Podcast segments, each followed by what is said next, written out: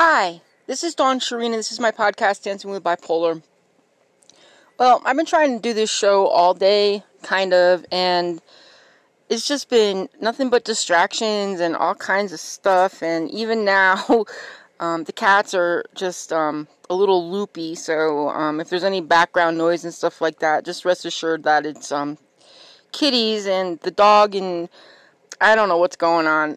I mean, I kind of do, but I kind of don't. So let's just leave it at that. Um, it's been nothing but rainy and crappy for the past week. I think week solid.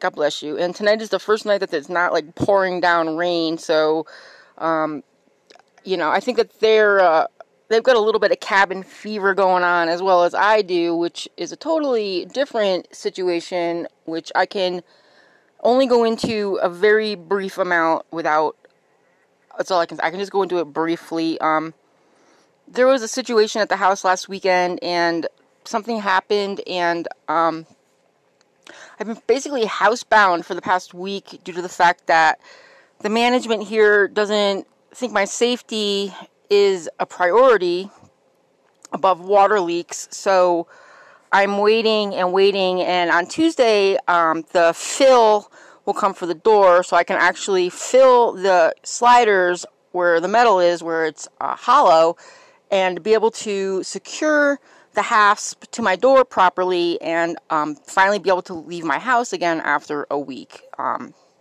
we just got cat food today. They weren't without food. Well, they had.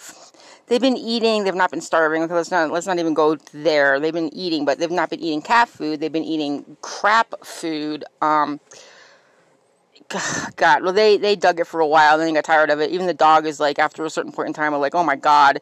So the cat food finally arrived today, and everybody chowed, inside cats, outside cats, um, and they seem to be happier. And maybe that's what's going on is that they finally ate, so they have energy. Hey, ding, ding, ding. That could be what's going on.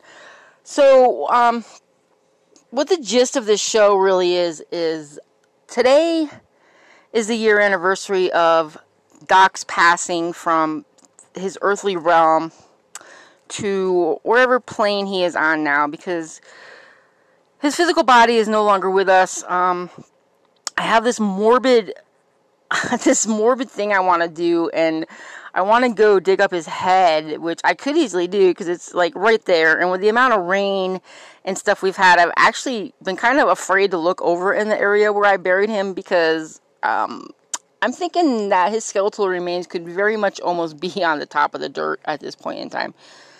I haven't really looked. Um, not really eager to see. I, am just, I'm just saying, you know. But if I leave, there's not a, not an if I leave here. When I leave here, I will be taking Doc's head with me. As weirdly morbid, sick as that sounds. That's a cat trying to jump through a window. Um, told you they're a little bit fucking cuckoo right now. I don't know what is. I mean, I do know what's going on, but Anyway, so um, what I want to, I'm all distracted now. So what the gist of this show is basically is uh, to honor my dog, you know, um, my past dog. Um, you know, and I've done that.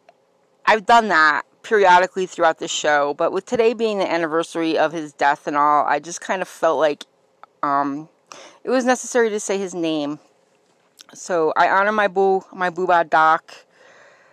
Um, and then a lot of you may not know the story of it, so I might as well just give you the brief synopsis of the doc tale and, um, you know, make this show viable because this has just been a really lurpy, lurpy day. Um, so the story of Doc. I got Doc when, what year did I get Doc? 2011, I got Doc. No, I got Doc before. I got Doc in 2008. Is that right? I had just gotten sober um, after after finally being died. Okay, let's just let's just cut to the chase.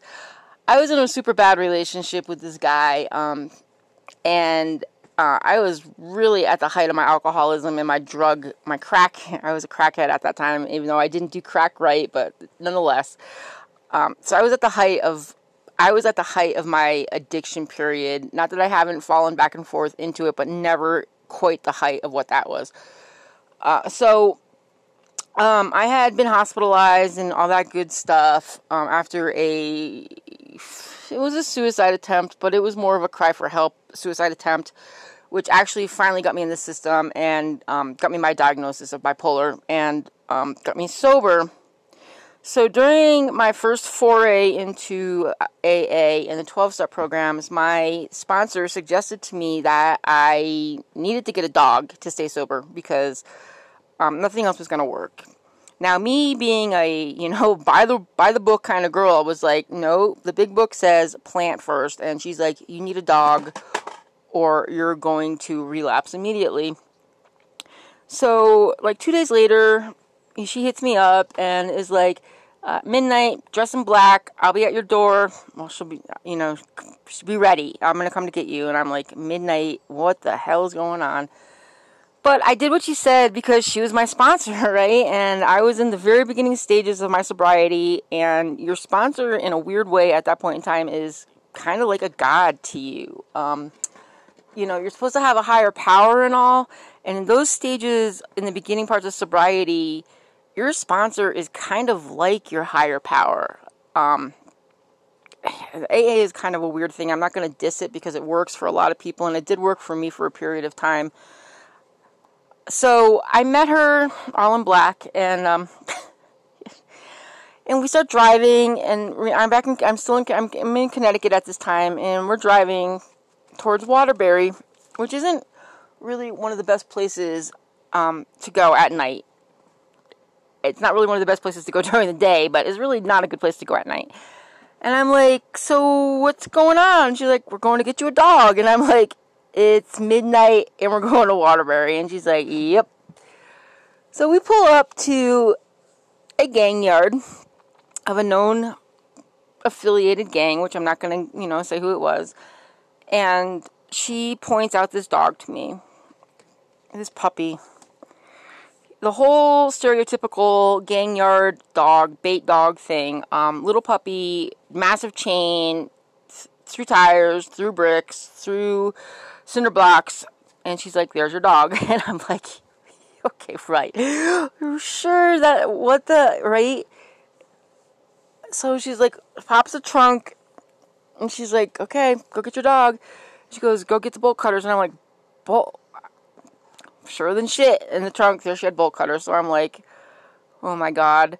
First of all, I'm like, if I don't do what she says, I'm gonna be stranded in Waterbury in the worst part of town at midnight trying to steal a dog by myself. So I, I, and to this day now, I'm starting to think this was a setup that she knew these people and that this was all just part of uh, part of something. I don't know what, but so I grab the bolt cutters and the gate is open just enough, right? Ironically, that I can slide through, and I cut this poor puppy loose and scoop him up in my arms and run like hell on fire back to the car with this dirty, scared, maybe four month old puppy who had obviously been being trained to be killed as a bait dog because you know he was he was wounded and all that good shit and um that's how I got my doc doc and um oh my god right? What a story. And I forgot about I mean I didn't forget about it but it's like when I retell that it's like oh my god like who does that right? I did. I did that and um so we brought him home and um like I said I was like living in the house of an ex-boyfriend and uh, we were on the outs and he I actually hid Doc from him for a really, really long time before he discovered that I had a dog. And I don't remember how he found out about the dog, but once he found out about the dog, and he kind of was like, yeah, the dog, you know, and because Doc was just so cool. And um, so his name, Doc, okay, right? Not because he was a doctor or because, you know, he was going to heal me or anything, but he was Doc, Department of Corrections. So every time I looked at him, I would remember where I was going to go if I went back to drinking and I I never did. I mean, I I, I never really actually even relapsed. I, I had a beer here and there now and again, you know, since that time, but not for the first 10 years at least of my sobriety. Like I was terrified to drink again and besides the fact that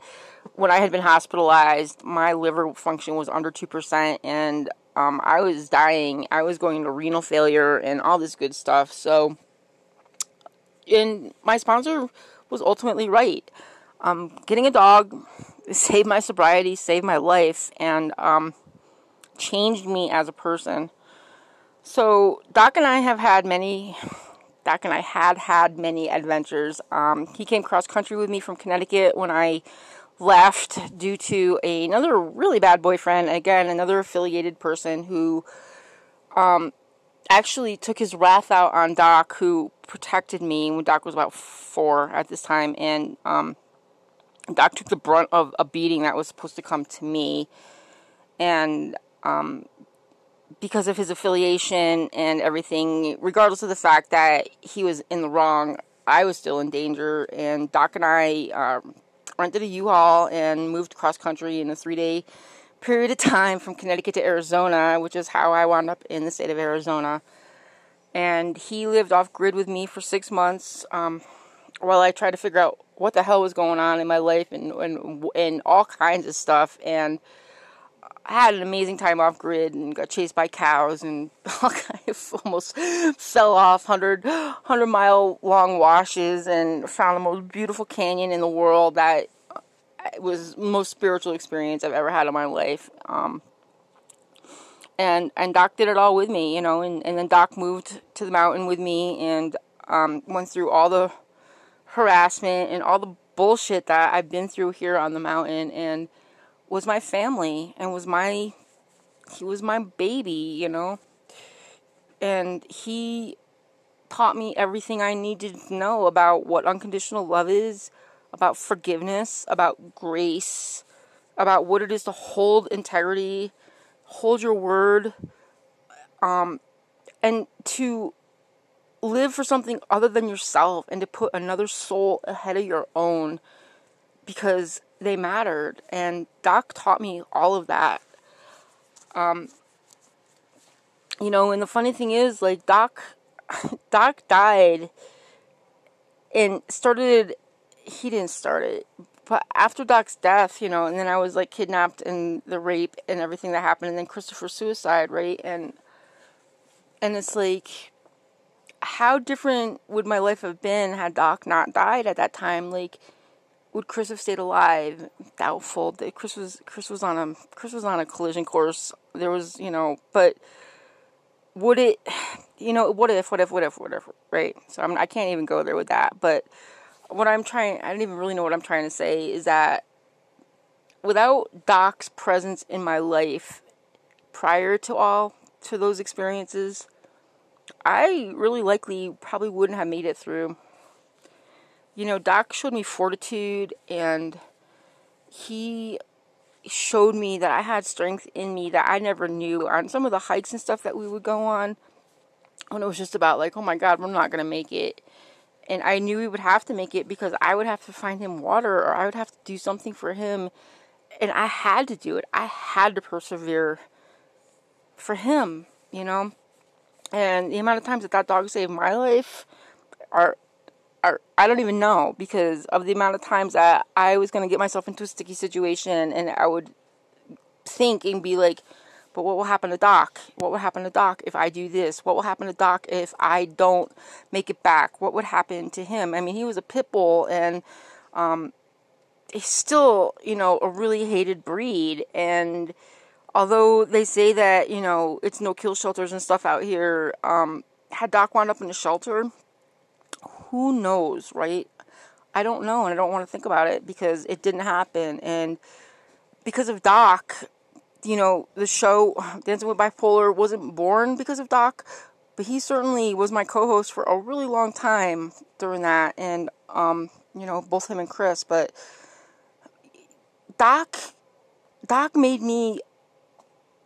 Doc made me a lot of things, you know. Doc made me not be an alcoholic, and he didn't make me. Doc helped me to not be an alcoholic anymore. Doc curbed my drug abuse, you know, and not to say that I didn't have my moments in time when we moved to Arizona where um, I was bad pet parent, horrible pet parent, um, should have had him taken away from me numerous times when I first moved out here because I had no idea what I was getting myself into.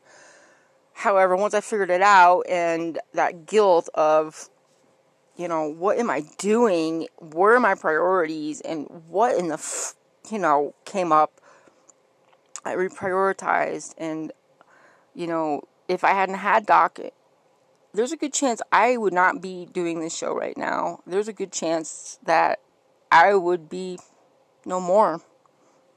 Honestly, you know, um, people disregard the love of a pet a lot, and they don't really, they just don't, not all people, but a lot of people don't look at animals as family, and they don't see them as souls. And um, Doc was the purest soul on earth. And, uh, you know, he's still around. And there's still times when, you know, it's like I'll trip on something and there's nothing there. And I know it's him in his, you know, other otherworldly form, just like reminding me that, you know, he's not really that far away. And um there's times I'll catch Peanut just like looking and like wagging his tail and I know he's talking to Doc and um you know and I got Peanut four days after Doc passed because I was just I knew I just knew that that was a door opening for me to just totally blow my life up again. And, um, you know, when Peanut ever so graciously dug Doc up the second day that I had him, and, and oh my god, it's like I never thought I'd be able to laugh about that right at the time because it was so horrifying. And now it's like, oh my god, you're digging up my dead dog, like, and he did, he did, and um, it's just like and it's not funny, but it's so funny now because like because it's a year later, right? And and you know I've been to grief therapy and I've done a lot of work to process it. And and Doc's death, um, I was actually kind of morbidly prepared for it because he was sick for a while, and I had time. I had time to like spend spend really really valuable time with him before he passed and let him know everything that I needed to tell him unlike Christopher who I didn't have any time to tell him much of anything before he passed because it was just things were just so screwed up, you know. And today, when I was thinking about this day last year of how my friend came in, um, my a vet tech came in to the house to actually, you know, help Doc pass easier because it had gone that far where he couldn't walk and it was it was just all bad. And he came in, um, you know, he he put him to sleep and we slept together for a while. Um, I actually fell back to sleep with him while he, you know, and I it sounds it sounds sick, right? But you know, and he was dead, but I, it was like I slept with him for a while, and then I got up and um, Christopher was supposed to come and help me dig the hole, and he was just too wrapped up in himself and his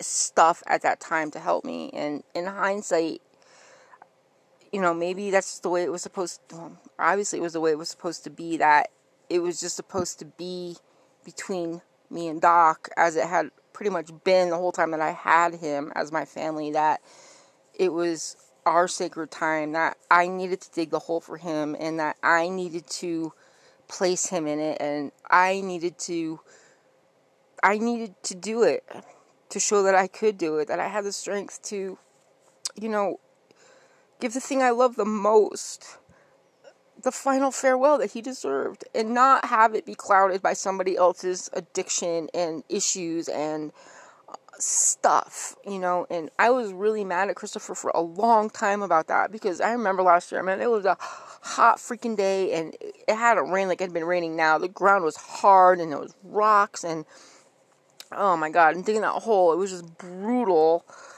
And when I dragged Doc out of the house on the tarp and got him over into there and and I was just like if I have to redig this hole anymore I'm just going to leave the dog on the top of the ground and and I had he had I had actually curled him up enough and everything that he fit perfectly in the hole and it was just like and you know and it was just kind of like one of those things just like okay well this is just how it is you know and and then Peanut, and then Peanut dug him back up and made the hole bigger, so he fit in better the second time around. like sounds awful, right? But I mean that's the truth. Um, so this is my kind of wacky tribute to my boo boo doc and um, how much how much he meant to me and and and how he formed me from a completely broken and just horrible person, drug addict, alcoholic, liar, thief, everything bad, um, to what I am now, which is none of that anymore. You know, now I hold my integrity and I'm honest and um, I forgive those who hurt me and I have grace and all that stuff, which I never had prior to Doc. Um, and would I have gotten there without Doc? Nope. I'm going to say absolutely not. I would not. I would not be alive had Doc not come into my life. Honestly, I mean, I'm just to put a lay, lay it lay it right on the line that I would have died. There's just no two ways around it. So, other than that, um, yeah, there's a whole lot going on that I can't talk about. Um, a lot going on. If you're on my Insta and stuff like that, then you kind of have an inkling as to what's going on. But I'm not gonna actually say anything about it because um, there's no need to at this time. Everything is handled and being taken care of, and that's all I really need to say about that. Um, I want to thank Mongolia, Malta, and Nepal. Hello, amazing, um, for keeping me on the charts for like the past four weeks solid. You guys are rocking. Um, appreciate the hell out of that. Um, there's other stuff I wanted to say, but my head just kind of went blank, and uh, I think I need to eat something and um, maybe just shut it down for the day. It's been a really, really emotional week of realities and um, of realities. I guess it's just one way to put it. Of knowing that um, although I may be important to a whole lot of people in the world, I am not important to a soul in this trailer park, and the feeling that they would still prefer that I be dead is really heightened by the fact that my security and safety are not worth the five minutes of somebody coming over here and giving me a can of fill for my door so I can, you know, get my latch back into the door without it coming in and out, you know, because it's a hollow door. Um, you know, my perception, right? Again, my perception, but um, it's a pretty good perception that, you know, I've been housebound for a week now and they just can't be bothered to help me because you know roof leaks are more important than five minutes of coming over here and helping me with a simple thing. So you know i am absolutely planning on moving i'm not going to say where yet because i i have an idea where i want to go and i'm looking into um, 55 plus housing, which at finally my age might be an advantage to me to find a place to live that isn't going to bankrupt me. Um, you know, $300 monthly electric bills that are obviously not mine, and my power is obviously being stolen, but I can't prove it because I can't, because I don't, because it's just the way that they bill out here. So, um, again, I'm just going to leave that alone right now. Um, I have a VPN on my phone. That's all I'm going to say about that situation. Um, so you can put two and two together maybe and figure that out. If anybody's got any weird messages or anything from me, it's not me. It also goes back to the situation I really can't talk about right now, um, hence the VPN on my phone. okay, is that enough clues? if you guys can figure it out, MacGyver's out there. Um, other than that, we're all good. right? after you know being home invaded and all this and all that, we're all we're good. We're good. Everything is good. It really is. Everything is good. I'm protected. I'm well protected. I have guardian spirits, my ancestors. Um, lots of love. Not from the people in my neighborhood, but lots of love that protects me. And um, you know, I got my spirit and my booba outside, and I could be no more protected than having knowing that Doc is here as a guardian angel for me. So, pretty heavy episode, I guess, but it is what it is. Um, everybody say a prayer for their past pets. Um, say their names. Remember that they're only a, um, they're really only a heartbeat away, you know. And um, yeah, I need to eat. I'm fucking losing my mind here. Um, I finally got my verbal contracts, so that's an official deal now. Yeah, I can't get into that because it will go into the subject, but either way, that's official now. So I am officially the verbal ambassador for bipolar disorder. It's contracts, everything is signed and good. So finally got that squared away. Okay, so I think that's it. I'm gonna end it now, and um, if I think of anything else, there's always another show to come. So this is Dawn Sherine. This is my podcast, Dancing with Bipolar, and uh, hey, let's all stay alive, okay? Later.